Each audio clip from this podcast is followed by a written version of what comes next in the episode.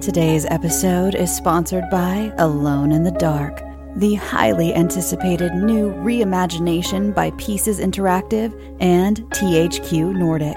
Play as Edward Carnby or Emily Hartwood to explore your environments, fight monsters, solve puzzles, and uncover the true secret of Derceto Manor. Our favorite heroes are brought to life by Hollywood stars Jodie Comer of Killing Eve and David Harbour of Stranger Things, who lend not only their voices, but their appearance and their formidable acting skills to the brave protagonists. Experience a deep psychological story that goes beyond the realms of the imaginable, all dreamed up by Mikael Hedberg, cult horror writer of Soma and Amnesia. The team at Pieces Interactive is supported by monster designer and legendary Guillermo del Toro collaborator Guy Davis, as well as Doom jazz legend Jason Köhnen, who provides his eerie and haunting melodies for the right atmosphere. Alone in the Dark is available March 20th on PS5, Xbox Series XS, and PC. Pre order your copy now and escape into the dark. Waiting on a tax return? Hopefully, it ends up in your hands. Fraudulent tax returns due to identity theft increased by 30% in 2023. If you're in a bind this tax season, LifeLock can help. Our U.S. based restoration specialists are experts dedicated to helping solve your identity theft issues. And all LifeLock plans are backed by the Million Dollar Protection Package. So we'll reimburse you up to the limits of your plan if you lose money due to identity theft. Help protect your information this tax season with LifeLock. Save up to 25% your first year at LifeLock.com slash aware. This is the Bloody Disgusting Podcast Network. No.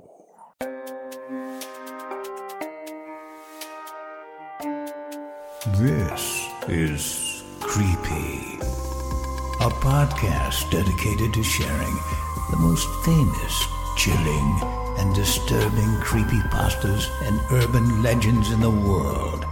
Whether these stories truly happened or are simply fabrications is for you to decide.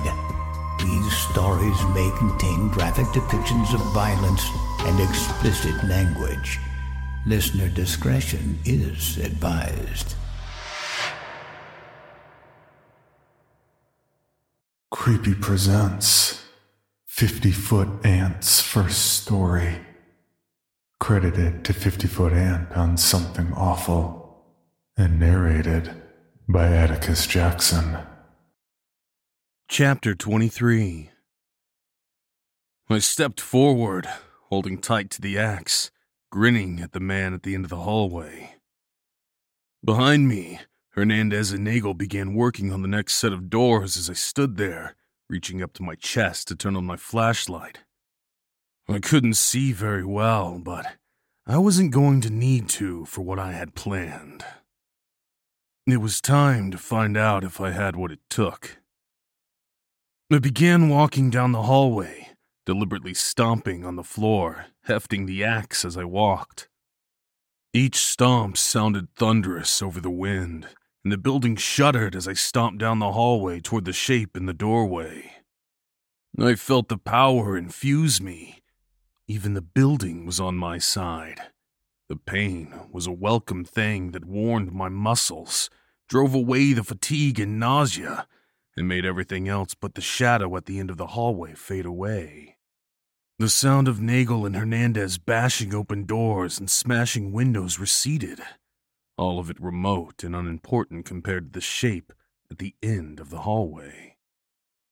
When I'd taken a leak, I looked in the mirror, using the flashlight to let me see what I looked like. I knew what he was seeing, and I hoped that he wouldn't realize just in how bad of a shape I was. My face was a battered, bloody wreck, covered in purple and red bruises, with cuts and stitches in it. My teeth shattered and broken behind my split and swollen lips. All I could do was hope he didn't know how bad off I was by how broken up my face was. Hopefully, he wouldn't realize that my head felt like even a light tap would make my head explode, or that a sharp blow would probably render me blind again. My face was pretty much fucked. At least I've never been good looking. I stomped down the middle of the hallway, staring at the blurry shadow in the middle of the double doors at the far end, maybe a football field away. Behind me, there was more crashing, and I saw the shape shift. Come on, come on! I snarled, spitting copper tasting spit on the floor. My mouth was full of it, and I knew that I was bleeding again. Show me what you got! I was running on empty. The door at the end of the hallway shut, cutting off the lights, and I stopped walking forward, my ears straining, knowing that all the chance I'd get is a quick dark blur coming at me. I squinted in the darkness, cocking my head back and forth, trying to get sight of him. Another slamming door echoed down the hallway, and I felt the wind push against me and then cut off, changing direction for a brief moment before going back to the wind slicing across my back. A long moment passed, screams echoing through the building. From below us, there was a shout and a crash, like a multitude of boots thudding against the floor. Moaning sobs swirled about our ankles or floated above our heads. Nagel and Hernandez kicked in each door, broke each window in, and let in the winter. The plan was simple. It was as old as it was effective. It had been used by Rome against Carthage, and it would work in the barracks. Destroy the enemy's territory. Nagel and Hernandez stayed behind me, and I took two steps forward to the next door when they were done with the ones directly behind me. I kept close watch, barely able to hear above their panting with the effort they were putting in to bash the doors down. When they bashed their way into Sergeant Jake's room, Nagel gasped, and when the glass shattered, both of them hurried out. Jake's is in there, she told me. Yeah, I squinted toward the end of the hallway, maybe 50 feet away. He's really dead, Nagel told me. Someone cut out his eyes, Hernandez said quietly. Anyone else? I asked. No, just Sergeant Jakes, she said. Let's finish this shit. I growled, taking another step forward. When we were finished, we stood in front of the double doors that led to the officers' offices. Nagel and Hernandez breathing heavily. Where do you think he is? Hernandez asked. I'm Probably taking on Carter. I spit, then reached out and put one hand on the doors. They were warm. I kicked the middle of the double doors as hard as I could, in between the handles, and I blinked when the light almost blinded me. The room was clean. Maps of the company area, each of the ammunition FSTS sites, the ASP, our grid coordinates of Western Germany, marked with where the units were. Manpower strength, equipment. Several white boards broke up the company by platoon, listing everyone's names, room number, and where they were.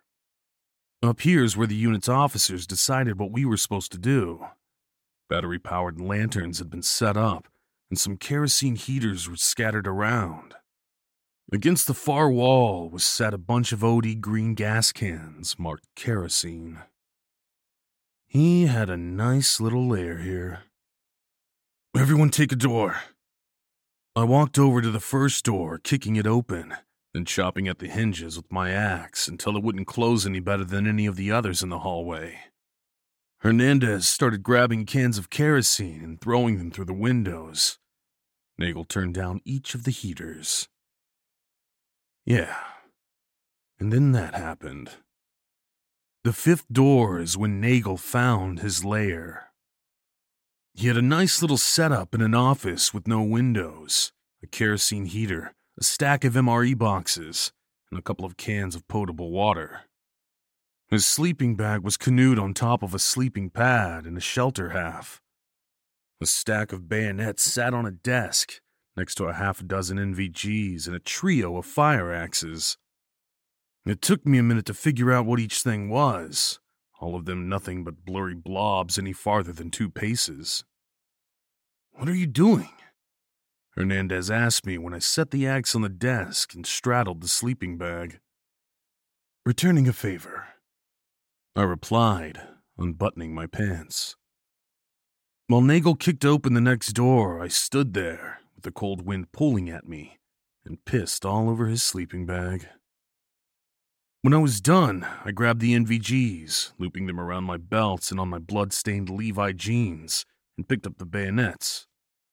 Hernandez was breaking out the windows in one of the mission planning rooms, and I passed him a set of NVGs and a pair of bayonets.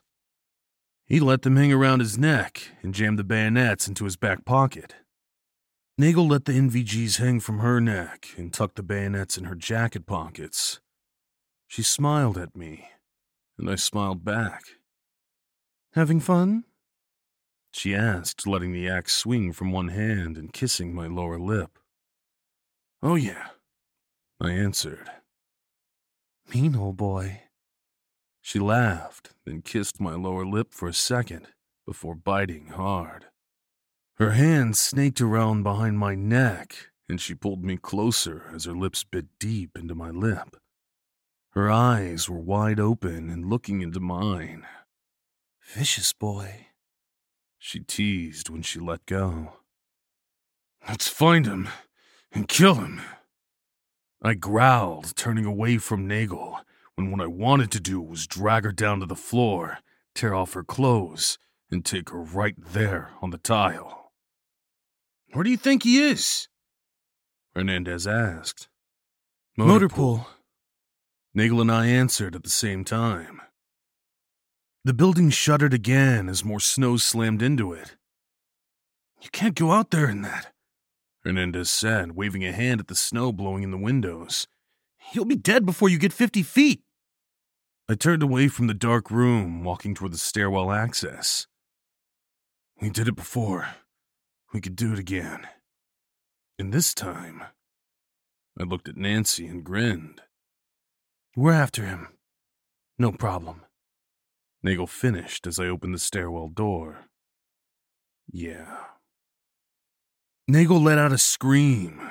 I whipped my head around and my vision went black for a second. It came back with a snap, and in front of me stood a dark figure dressed in a parka with an extreme cold weather mask across his face. His hands were hidden by trigger mittens, but the left one still held the bayonet tightly up next to his head. He was close enough that I could see every detail about him. His one good eye glared bloodshot rage at me as the knife came down. And then that happened.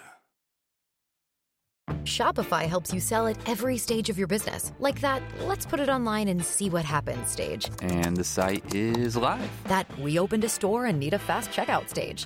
Thanks. You're all set. That count it up and ship it around the globe stage. This one's going to Thailand. And that, wait, did we just hit a million orders stage? Whatever your stage, businesses that grow grow with Shopify. Sign up for your $1 a month trial at shopify.com slash listen. Chapter 24 First rule, son, is you're going to get cut. I lunged forward as the bayonet came down, adrenaline spiking through me. My right hand caught the wrist of the hand the bayonet was in. I moved into him, my left hand slamming shot after shot into his side as we staggered. I felt something give under the parka as we reached the edge of the steps. Nancy was still screaming my name as I slung him down. I raced down the steps as he scrambled to his feet, crashing into the wall while he scrabbled down the next flight of steps. My vision vanished, but I didn't care, turning around and hurtling myself down the steps as my vision returned. My palms slapped the wall and I thrust myself down and away, chasing him. I saw him ahead of me and drove a fist into his kidney as I slammed him into the wall. An elbow hit me in the face and I staggered back, my eyesight vanishing. But I kept my hands up just in case. He snapped back into focus just as the knife was coming down, and I slapped it away, throwing two right hands into his face before he could get the knife back around, bouncing his head off the wall. He screamed in pain and shoved me back, and I tripped over the step and landed on my ass, my vision crackling and going gray. Instead of following up, he ran down the steps, and I reached between the bars of the banister and grabbed his ankle as he went by, ignoring the flare of pain and crunch in my elbow. He screamed again as he went down face first. I got up and chased him, jumping from the top step, aiming my boots at him.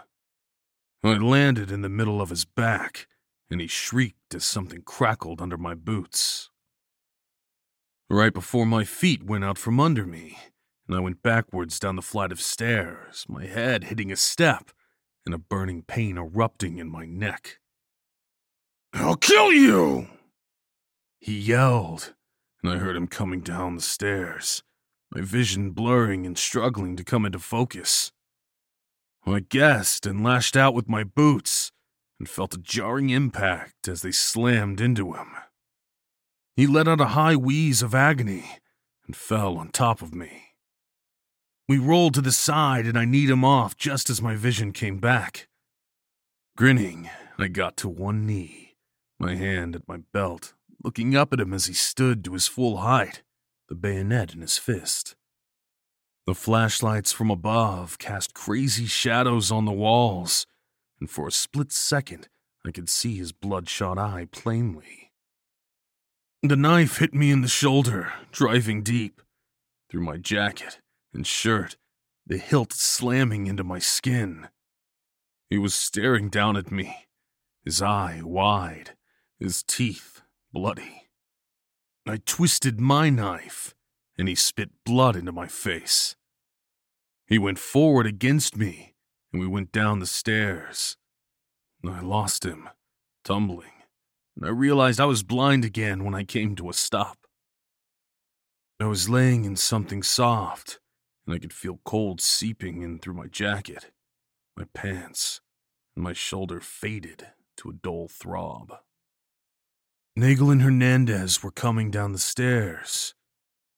I felt something tug on the inside of my shoulder, rocking me in place, but all I could see was darkness, and I lacked the strength to even scream. I'm out of gas. My vision came back, Tunnel vision. The middle strangely magnified, the edges blurry, but the center of my vision sharp and clear. He was bent over me, one arm around his waist, his left hand reaching down toward me and vanishing from my vision. He rocked back, and I felt another pool of agony from my shoulder. I couldn't even groan. Goddamn asshole enlisted puke! He snarled, letting go and standing up. He brought back his boot and kicked me in the face, my vision vanishing in a white flash. Ant! Ant! Nagel was coming down the steps. He laughed, rich, deep, evil laughter.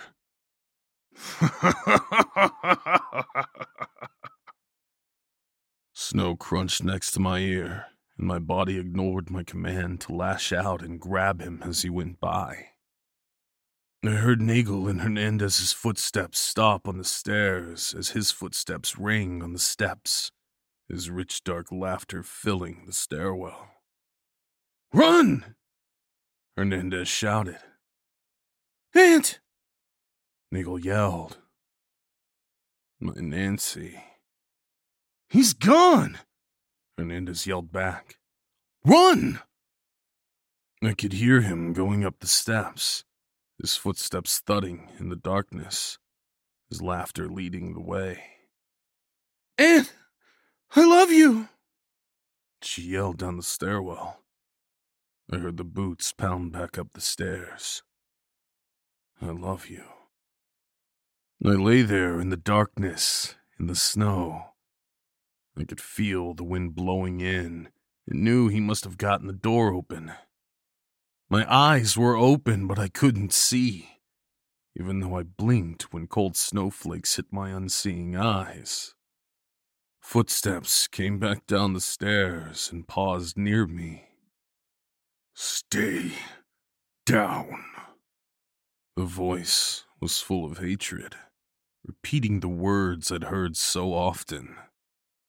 The footsteps crunched through the snow and disappeared, leaving me alone in the cold. Time ticked by, my shoulder growing cold, and it felt like all my warmth was pulling out of my shoulder. I could feel the freezing blade stuck through me, pinning me to the ground, pinning me to the ice and snow. Sharp, cold icicles touched my face, slowly tracing over it, pausing on my lips to tug them open. There was a low, bubbling chuckle as the sharp icicle ran down my cheek. I could hear footsteps pounding down the stairs. Ant, we're coming for you! Someone yelled. Carter. No.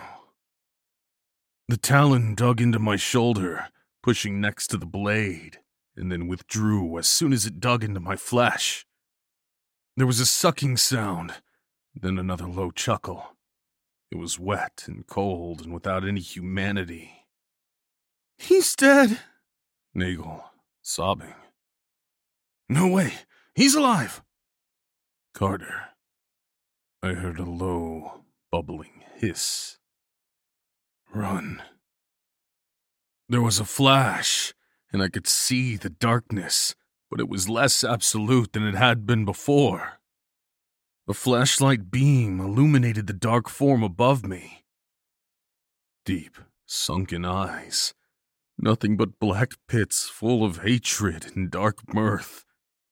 Gaping open jaws, full of broken and jagged teeth that were too long for the mouth white skin, the edges of the mouth pulled up into a horrific grin.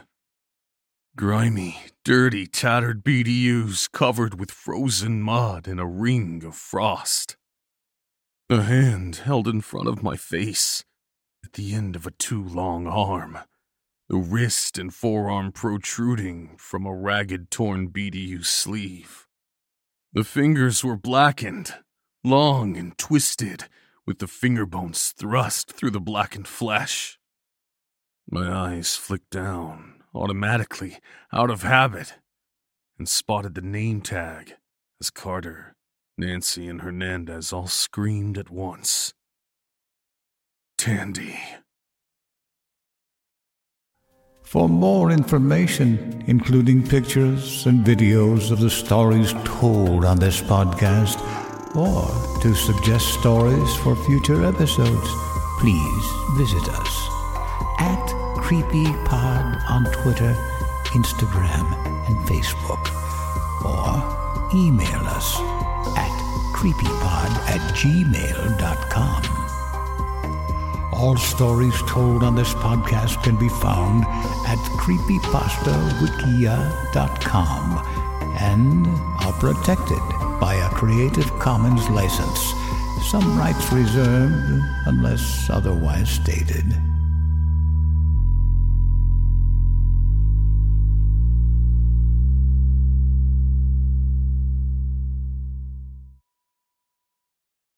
Worked hard for what you have your money, your assets, your 401k, and home. Isn't it all worth protecting? Nearly one in four consumers have been a victim of identity theft. Lifelock Ultimate Plus helps protect your finances with up to $3 million in reimbursement. LifeLock alerts you to identity threats you might miss, and if your identity is stolen, your dedicated U.S.-based restoration specialist will work to fix it. Let LifeLock help protect what you've worked so hard for. Save 25% off your first year on LifeLock Ultimate Plus at lifeLock.com/slash-aware. Terms apply. Item number SCP-5186. SCP-7160. SCP-7533. Object Class Euclid. Keter Safe. Special Containment Procedures Spreading across the hemisphere and kicking up vast amounts of ash and dust. the only thing I could hear was at 7219 laughing. Do you remember your name. A memory. Of a memory. Of a memory. Then nothing. Heartland Counseling. Appointment update. I feel them again. Heartland Counseling. Appointment update. They're in my ears! Heartland Counseling. Appointment update. Nobody understands! SCP Archives is a weekly fiction podcast. Each episode, we dive into the strange, the unknown, and the. Find us on Apple Podcasts, Spotify, or at scparchives.com.